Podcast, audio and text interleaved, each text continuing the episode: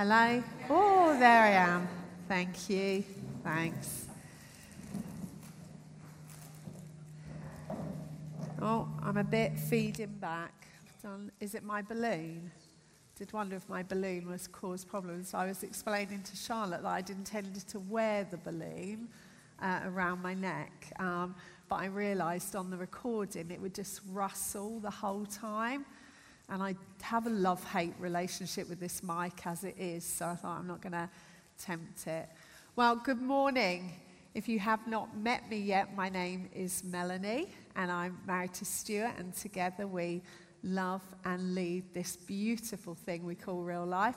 And I feel a little bit like this was what we were like when we first started coming to the girls' school size wise. So I feel quite at home, to be honest and a little bit nostalgic, where I think of where we've come from and what God has done in our lives as a local church. It's incredible, really, when I look around and think we used to have this number of chairs out, and now we have the back lot out, and we're fast running out of spaces, which is a beautiful thing in the kingdom of God. So makes my heart happy. So you're very welcome here this morning. I hope you've come ready to be a little bit challenged and a little bit uncomfortable in your seat and leaving with some things to look at in your summer what I really wanted to do is pose a question for us that I want us to consider, no matter where you're at in your relationship with Jesus, or what church you go to, or what your plans are for the summer, that you had something that you would be asking over your life and checking in with your life. So, in our house, if we go to a coffee shop or if we go out somewhere, both our boys don't seem to be able to just sit and colour beautifully and just sit still and just so we over the years have worked out hacks so that mummy can sit and have her whole hot chocolate. So we have grown up over the years. So we began with stickers and crayons and every book i could manage to fit in my bag and laid out on the table so that i could finish my hot chocolate. It was all about that um, and then we progressed into activity books where with stickers and stickers all over mummy and you know all over my hot chocolate and in my hot chocolate. And now we kind of play games. So we play card games. I mean, we can keep going for ages now. I can have two hot chocolates if I want. So it's brilliant. But both my boys love a would you rather. So they love to sit there and go, would you rather? And they, they range from the ridiculous to the ridiculous, to be honest. Most of them make us go, oh, like small boy, would you rathers. So I've been thinking about these kind of questions that make us kind of think about things. So I hope it's okay. I'm going to subject you guys to a would you rather, to a few of them, to be honest. So, would you rather go into the past and meet some of your ancestors or into the future and meet some of your future relatives, maybe great grandkids, that kind of thing. So give me a show of hands if you'd rather go into the past and meet some of your people. Ah, and give me a show of hands if you'd rather go into the future. Ah, interesting. I like that. Would you rather have more time or more money?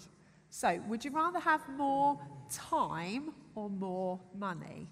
So, would you rather have more time? Give me a show of hands. Oh, yeah, Charlotte's seen. She's like, yes, please. I would like 48 hours extra every day. Yes, please. Uh, would you rather have more money? Yeah, like it, like it. I actually think that, that, that, that says, you know, a lot. I like it.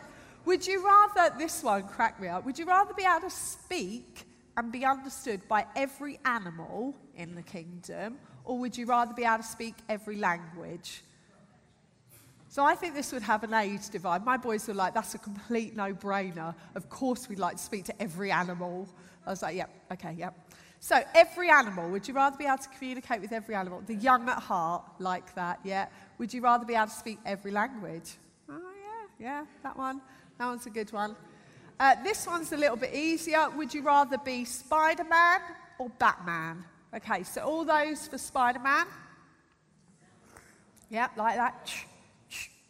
Would you rather be Batman? Yep, uber cool, like it. Yep. Uh, this one's a little bit more taxing. Would you rather stop all war or end world poverty? It's a little bit taxing. All war, you should have heard Asher on this one. All war, who's stopping all war? Yeah, yeah. Who's stopping world poverty? Yes, interesting. Yes, interesting. Totally interesting. Would you rather? Oh, this one's a good one. Would you rather live somewhere where it's always summer or always winter? So you've got snow or sunshine. I know what the lady at the back's going for. Yes. Okay, all summer. Yeah, sorry that you live in the UK. All winter. Yeah. Love it. This is the last one. So, this got messaged into us. Um, so, I need you to consider this one seriously, okay? So, would you rather, when I tell you this, what I first need to say is my husband, along with being an elder and a church leader, is also a black belt in karate. And I honestly think before he sees anyone pastorally, he should point that out he should just let them know. Maybe just pop the black belt down on the table and then sit. Or maybe just sit in his karate gi with the black belt on and just take a seat and say, So, what is it we need to talk about? So, um, before I ask this question, you should know that. So, would you rather fight one Stuart sized duck? So, a Stuart sized duck. So, Stuart, no, no, no. One duck sized Stuart. One duck sized Stuart which way round? Help me, Stuart. Help me. I get this so wrong. I, I practiced this about 20 times. One, a hundred duck sized Stuarts. So a hundred little Stuarts or one Stuart sized duck. Yes. Would you rather fight one Stuart sized duck or a hundred duck sized Stuart. I literally practiced that so many times. Stand up for us, Stuart. Let's see. So, would you rather fight a duck the size of Stuart or a hundred Stuart sized ducks? So, a duck the size of Stuart.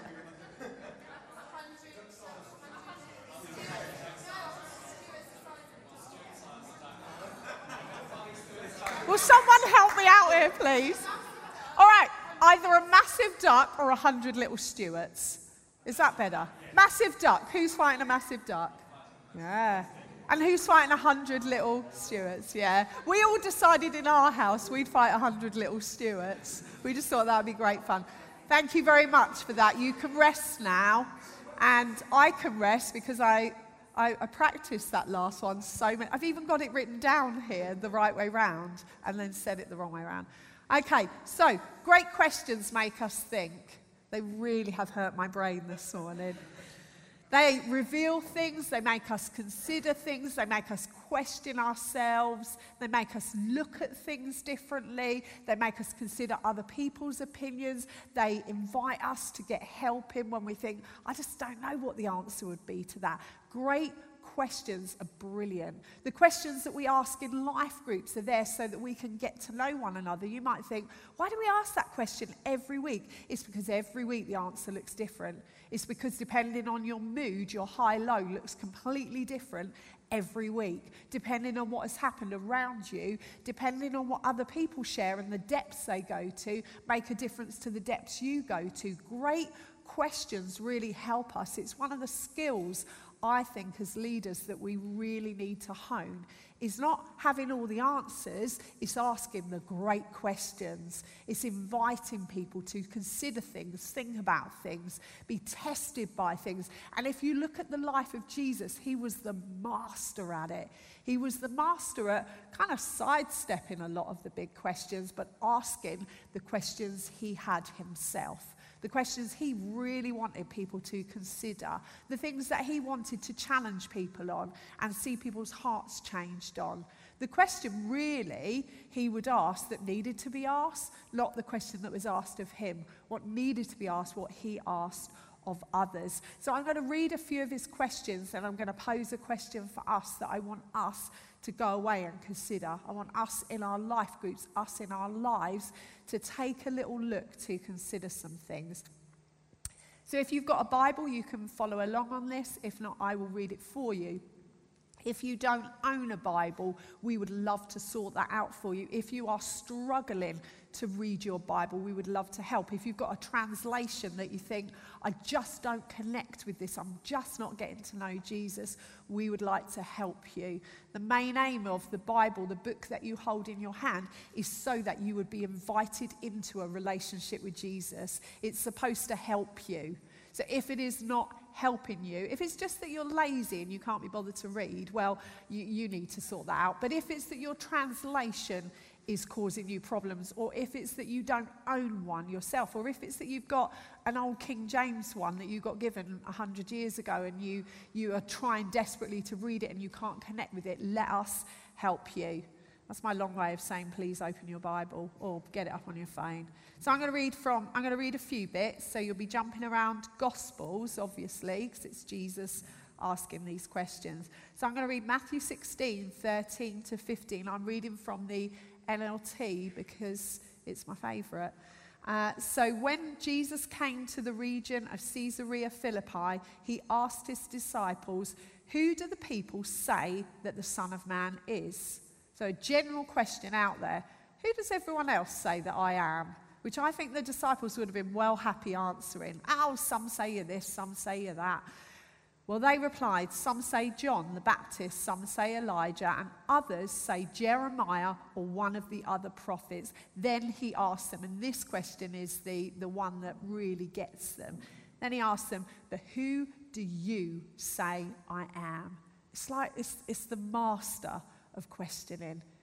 It's great. Who does everyone else say I am? But who do you say I am? It's the question really that matters. At the end of your life, it will be the only question that matters. Who do you say the Son of Man is?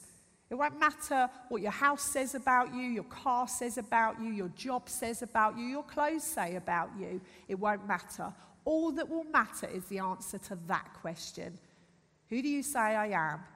And if you say you're the Christ, you're the Messiah, you're the Son of God, you're the Savior, you're the King of Kings, that will then set your life for the rest of eternity. That question matters now and it matters in the life to come. He's the master at asking the questions. If you turn to John 5, I'm going to read 1 to 3 and 5 to 6. So, John 5, I'll give you a moment just to flick the pages or just tap your phone, whichever way you're going. Or some of you know your Bible off by heart, so just recall it. So, John 5, 1 to 3, 5 to 6. Afterwards, Jesus returned to Jerusalem for one of the Jewish holy days. Inside the city, near the sheep gate, was a pool of Bethesda with five covered porches Crowds of sick people, the blind, the lame, or the paralyzed, lay on the porches. One of the men lying there had been sick for 38 years. I, I, I want to pause there. I just want you to hear that. Sick for 38 years. When Jesus saw him and knew he'd been ill for a long time, he asked him, Would you like to be well? Would you like to get well? Would you like to be well? Again, it's one of those times where I look at a question of Jesus and think, why would you even need to ask that? Do you never read? Like I read the Bible sometimes and exclaim things out loud because I am an external processor. So if you spend time with me, basically everything that goes on in here comes out of here. It's, it's hard work um, for me as well as you. So I, I, I, literally sometimes read my Bible and just exclaim things. That I just think, why would you even need to ask that? It was obviously a very necessary question to ask. It's one we should always ask when we're praying for the sick. It's one we should always ask when we're praying for people. We should never assume that we know what it is people have got faith in their heart and what they've come for God for. We should never assume that because someone comes forward and, and they're in a wheelchair, they, they want to walk. We should never assume that. We should ask, actually, what is it you have come to Jesus for? Because it might be what they've come for Jesus for is my heart that hurts. And actually, in this grand scheme of things, my wheelchair isn't the issue, my heart is. My head is. What's going on inside of me is the issue. And actually, oftentimes for Jesus, his priority is our heart. His priority is actually winning us and bringing us in. And so it is a, it's a genius question, and one I do believe God would ask us over and over again Do you want to be well? And actually, it requires you to look at things and go, Do I want to surrender this? Do I want to give that up? Do I want to go forward with Jesus? And only if I'm a yes on that, to be honest, will I. So otherwise, we're praying and we're sowing into people who are like inside, I'm just not ready. I just don't want that. You need to partner up with God. You need to partner up with healing. And I'm not saying God only releases healing if we're willing, but there is something about a willing heart that works alongside Jesus. There is something about God that wants to know what it is we've got in our heart that we want to do, and we're prepared to follow through with action. It's a good question to ask people before you pray with them to just say, Do you want to be well? Because if you want to be well, these are the steps. If you're not ready for that, you probably don't want to be well yet. You're maybe not desperate enough yet. And that's it's a, it's a good question. He's a great question, Master. Turn to Matthew 8, 23 to 26. Probably would have helped if I'd have put all the Matthews together, wouldn't it? So, Matthew 8, 23 to 26. Then Jesus got into the boat and started across the lake with his disciples. Suddenly, a fierce storm struck the lake. This is the story that they're doing out in kids and youth this morning. So, if you want to know what your young men and women are up to, they're looking at the peace of God and how it spreads in the kingdom. And they're using this story. So, they're looking at where Jesus calmed the storm. So, Jesus was sleeping. The disciples went and woke him up, shouting, Lord, save us, we're going to drown. Jesus responded, Why are you afraid? Why are you afraid? It's an absolutely brilliant question. You have so little faith. Who is in the boat? Why are they afraid? Who is there? If not the maker of heaven and earth, the one who speaks to the wind and the waves and says, Silent, be still, and the whole lot calms down who is with us always, who never leaves us, who faced God on our behalf so that we didn't have to drag all our stuff there, all our fear, all our shame, all our gear. Jesus, who is with us now. Jesus, why are you so afraid? And there might be, you might even be facing stuff right now where you just literally need a question like that. Why are you so afraid? What is it you have to fear when the one who was and is and is to come stands? Stands next to you, stands in front of you, stands behind you, stands before God, is alive inside of you. What is it you have to fear? These are absolutely brilliant questions that we can pull out of the story and apply to our own lives. So I don't know about you. I, there aren't many boats I've been in lately where I've been hit by a storm. However, I have been in many storms. I've been in many places where the boat feels like it's rocking. I've been in many times where I've looked around and thought, God, where are you? What is happening here? And I've been in many times where God has spoken to me and said, Why are you so afraid? It's that moment, isn't it, where we know in the story of David and Goliath, where he walks forward, swinging the stones, taking on the giant, and actually who stands behind him is mighty. It's not David who takes on the giant, it's David with his God standing all around him, commanding every part of his story. What David relied on, what he had faith in, was not his ability to hit the giant with a stone, it was that he knew who he came with.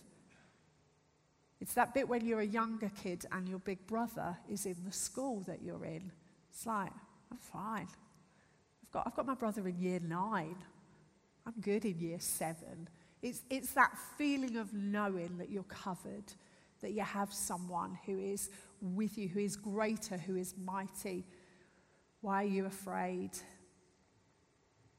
Turn to Luke 10 25 to 28.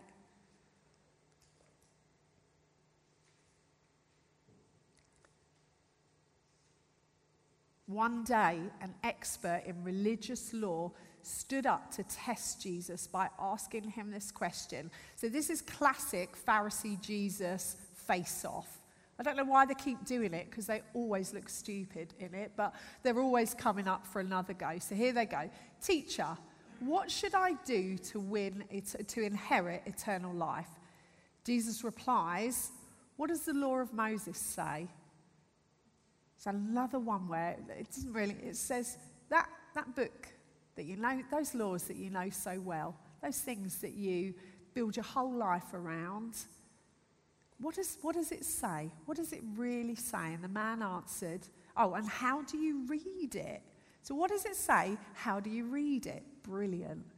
When we're looking at our Bibles, that's, that's what we should ask, be asking ourselves. What does it say and how do I read it? How do I interpret that? How do I live it? What do I do with that? And then the man answered, Well, you must love the Lord your God. I mean, Jesus, like, must have known this was coming. It's just beautiful. You must love the Lord your God with all your heart, all your soul, all your strength, and all your mind, and love your neighbor as yourself. Right, says Jesus. So go away and do that. It's, it's absolutely brilliant. He's the master at it. What he's saying is, when you read your Bible, what does it say? Do it. It's so simple, people. When you read your Bible, what does it say? Do it. Don't argue with it. Don't try and make it culturally relevant. Don't try and make it fit to your particular leaning or understanding. Read it, work out what it says, do it. It's absolutely brilliant and a question we should be asking ourselves Am I reading it? Am I working out what it says? Am I doing it? I know loads of people that read their Bible. I know loads of people that don't. I know loads of people that read their Bible but don't appear to be living it. Well, that's no good. I know loads of people that don't read their Bible but are trying to do loads of good works. Well, that's no good. We need to read our Bibles, we need to understand what it says, and then we need to do it. And those are the questions we need to be asking one another. What are you reading? What does it say? What are you doing with it? In life group, that would be so simple to over and over again be asking one another, What are you reading in the Word? What is it saying to you, and what are you doing with it? There are way too many Christians either not reading their Bible or not doing what it says. We could do with being those that read it, understand it, and do what it says. Nice and simple. I told you it'd get a little bit uncomfortable in here this morning. Okay, can you feel it in the atmosphere? It's a little bit. It's a little bit uncomfortable. Gets a little bit uncomfortable. Last question. John 21 15. After breakfast, Jesus asked Simon Peter, Simon, son of John, do you love me more than these? Do you love me the most? Do you love me first? Do you love me more than any of these? Yes, Lord, Peter replied. You know I love you. Then feed my lambs, Jesus told him. These are great questions that Jesus asks. Who do you say I am? Would you like to be well? Why are you afraid? What does the Bible say? And how do you read it? And then live it? And do you love me more than anything else? Do you love me more than anyone else? These are brilliant questions. And in the next 10 years, what we intend to do as a local church is ask one question, which I firmly believe will help shape us as we go forward into our growing up years. So we've done our 10 foundational years, our two years lockdown, and now we're going into the growing up years. Now we're going to take seriously all the things that God has put in us, the foundations, all the things, and we're going to basically take them out. and we're going to see what God wants to do with them. What we're not going to run around doing like headless chickens is anything and everything because we want to make sure that we're going after the right stuff. So, the question we're going to be asking over everything we do is Does it help people have a relationship with Jesus? And I'm a firm believer that if you ask that over the house of God, you should first ask it over your own house. I'm a firm believer that we lead out of who we are in the private, in our homes, in our spheres of influence. That we don't lead here and then go and live differently there. We lead out of who we are there, who we are in the quiet places, who we are before God, who we are in our homes, how we are in our marriages, what we're like with our kids, how we manage being single, how we manage being widows, how we manage being divorced, how we manage being at work, at home, retired, how we manage all those things. We lead out of the overflow of that. So I think for us to ask that question in September over everything, we should first ask it over our own lives. So, in our own lives, this is what I want us to examine. Does it, whatever it is, help me have a relationship with Jesus? And I want us to be asking that over the Bible that we read. So, if you are not reading your Bible, it is not going to help you have a relationship with Jesus. Therefore, you shouldn't be asking it of anybody else. You should start there. You should start in a place where you're like, actually, I don't even know Jesus. How would I be able to ask that over anything else when I don't know the answer in my own heart and my own life? So you might be sitting here and you're not saved, and you're thinking, well, we're asking over the events we do and whether or not it'll help people have a relationship with Jesus, but I don't have one. That would be where I'd start. It might be that you're looking at your life group and thinking, well, how do we all read our Bibles and connect and pray together, but you yourself are not reading your Bible. It's not a practice of yours. It's not something that you've mastered and you've gone, no, I read my Bible. I know I do. And you're asking it over other people. I want us to pause over the summer and ask it over our own hearts and our own lives. And I want us to help one another. It might be that you're looking at prayer and you're going, well, um, maybe you think, well, I've not been going to church prayer, that's something I should probably sort out. But in your own personal life, you're still not praying. And that might be that where you start is you say, okay, I'm going to invite some people into that. I'm going to get some help with that. So you assess where you're at and then you work out how to move forward. Because corporate prayer matters. And Any world revival will tell you that it began with men and women praying together. It's not rocket science. If we want to see, if we are serious as the people of God of seeing a move of God, our prayer meetings should be way busier than they are. What our prayer meetings tell us is actually we're probably not as serious as we say we are. Because actually, what rocking up to these things does is it puts our money where our mouth is. It, it, it says, not only do I think we should see Sutton Coldfield reached for Jesus, I pray like that. I'm there. And so, what we know is we've still got a job to do to win hearts for people actually stepping in and going, I'm there. I'm standing wherever it is. If it's on Zoom or it's in a house or it's in a school, wherever it is, I'm standing there and I'm praying. I'm standing shoulder to shoulder and I'm going after it. Does it help us build a relationship with Jesus? Yes, it helps you personally, but it will help everybody else do it too. So, those are the things we're going to be checking. Your life group, you might be in a life group where you are having loads of fun together, and we absolutely love that. We endorse fun in Real Life Church, it is one of our favourite things. But if you are only having meals and only having fun together, if you were to ask the question, does it help me have a relationship with Jesus? I would hazard a guess the answer is no helps me have a relationship with the person opposite me, helps me have a relationship with food, helps me have fun, helps me have great photos for my Insta. But does it help me have a relationship with Jesus? And I would suggest all our life groups need to ask that question. Individually and collectively, am I growing in Jesus here? And I'm not suggesting you all move life groups. What I'm saying is look at your own life and then look at your life group and go, does it help? I wonder if what you watch, does it help you have a relationship with Jesus? It would be a great question, wouldn't it? Every time you sit down to watch something on the TV, does this help me or does this get in the way?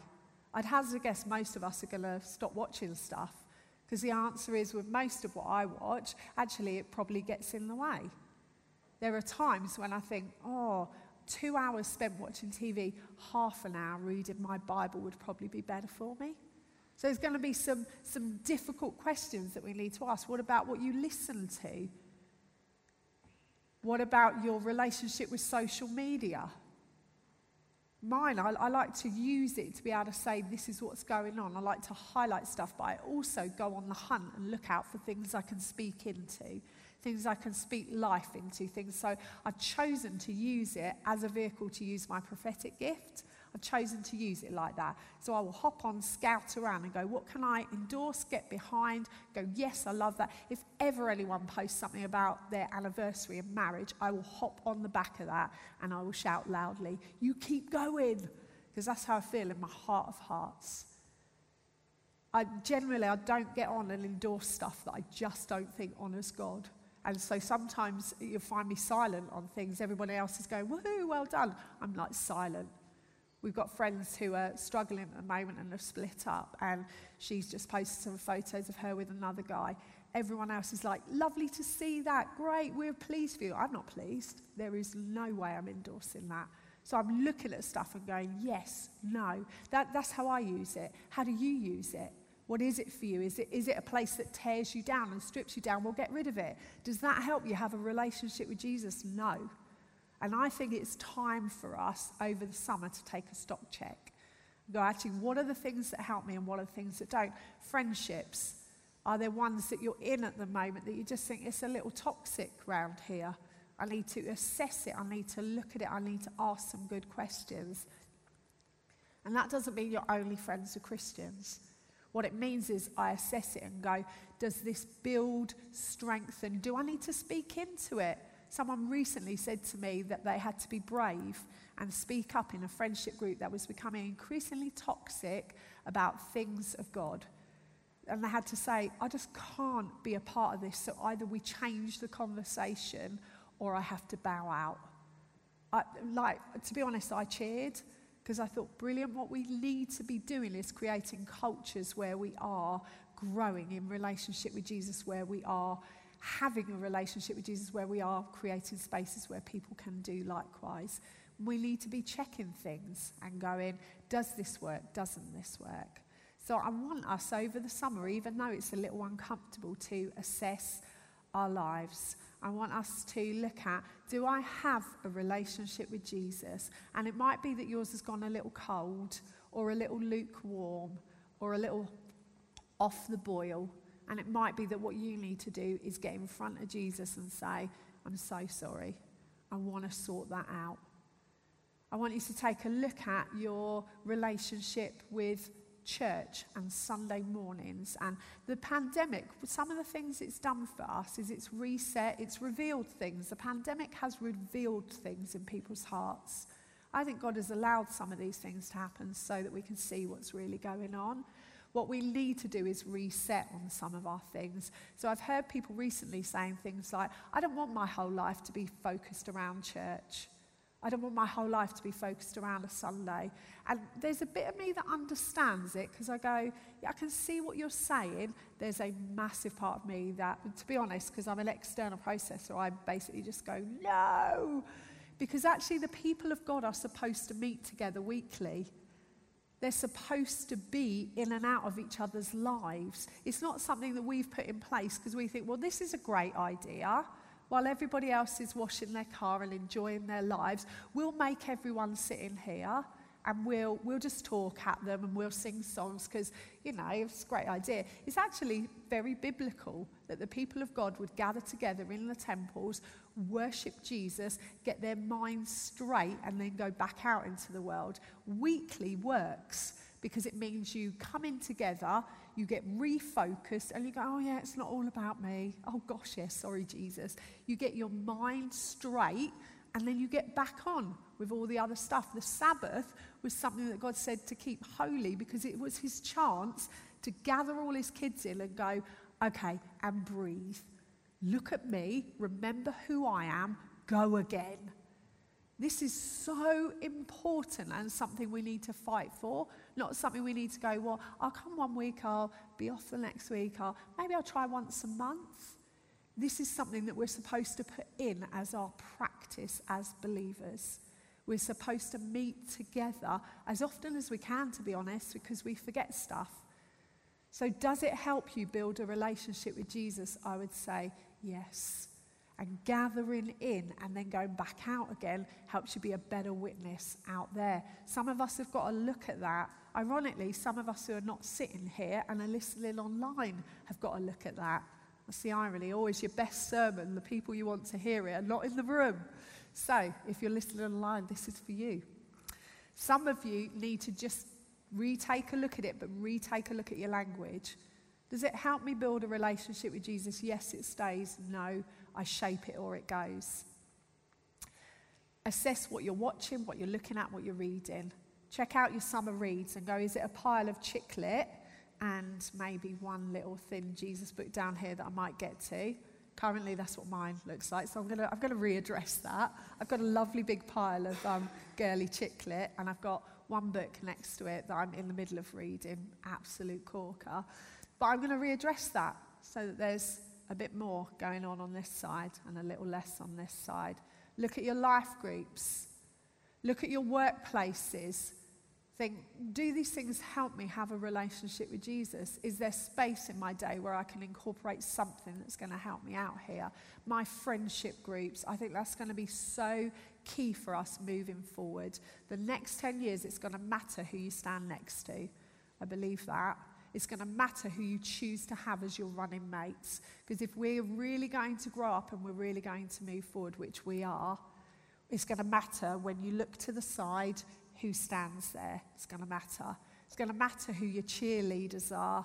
And I've seen that over the last two years. I've seen the people who've really thrived because actually they've had cheerleaders run alongside going, come on. And I've seen the people who've really struggled, who've either isolated themselves or have been isolated. And they're missing their, their cheerleaders who are going, come on, let's go after Jesus together. Are you reading your Bible? What's happening in your marriage? How are you doing with your kids? What's happening with your life? Oh, it's interesting that you say that. Someone said to me the other day, I'm no longer being church focused. Oh man, I was so rightly placed because I, once I'd like ordered the rage inside of me and, and like got it in a way that I thought this will come out. There is a little bit of processing that goes on, and, and I managed to say, "Oh my gosh, lovely girl, don't do that." It's going to matter who runs next to us. So, does it help you have a relationship with Jesus? I would hazard a guess some of your habits will need to be gone and some new ones will need to come in. I definitely think you're going to need to speak to some people and go, Could you help me with this?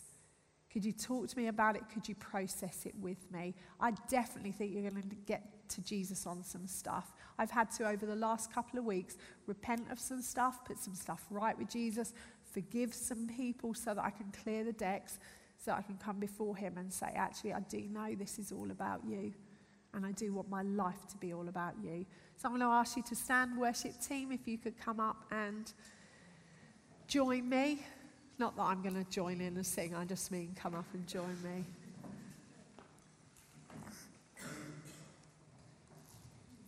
The question I want us all asking is Does it help me have a relationship with Jesus? If the answer is yes, you should keep it in your life and grow it. If the answer is I'm not sure, you should get some help in the mix. If the answer is no, and in fact it gets in the way, you should get rid of it. I'm not suggesting if that's a person in your life, if it's the person you're married to, that is not what I'm saying, okay? So I'm not endorsing that you ditch the person standing next to you. What I'm saying is you should look at it and work it out. You should answer the question because the question really matters. And in your life group over the next few weeks, I'm going to put some of those questions on your WhatsApp group, life group leaders, and I want us to be challenging one another, questioning one another. I want it to be as simple as what I read, watch, and listen to but I want it to be as massive as what I spend my days doing, what I spend my money on, what I dedicate my time to. Does it help me build a relationship with Jesus? Should be the question that we're asking one another all the time. Will this book help? Does that help you? If social media tears you down, come off it. If it does not help you grow in your gift, grow in your influence, affect change around you, get rid of it. If there are TV programs that you watch that trip you up time and time again, chuck them away. It's about the best thing you can do. If you are not reading your Bible, sort that out. We have offered so much help here. We will literally start wherever you are and we will help you. If you are struggling with praying and knowing how to corporately pray and stand with us so that we can see God's kingdom come, talk to us about it because we're all about Jesus here. And if it helps you build a relationship with Him, we are on it. Amen. Let's worship.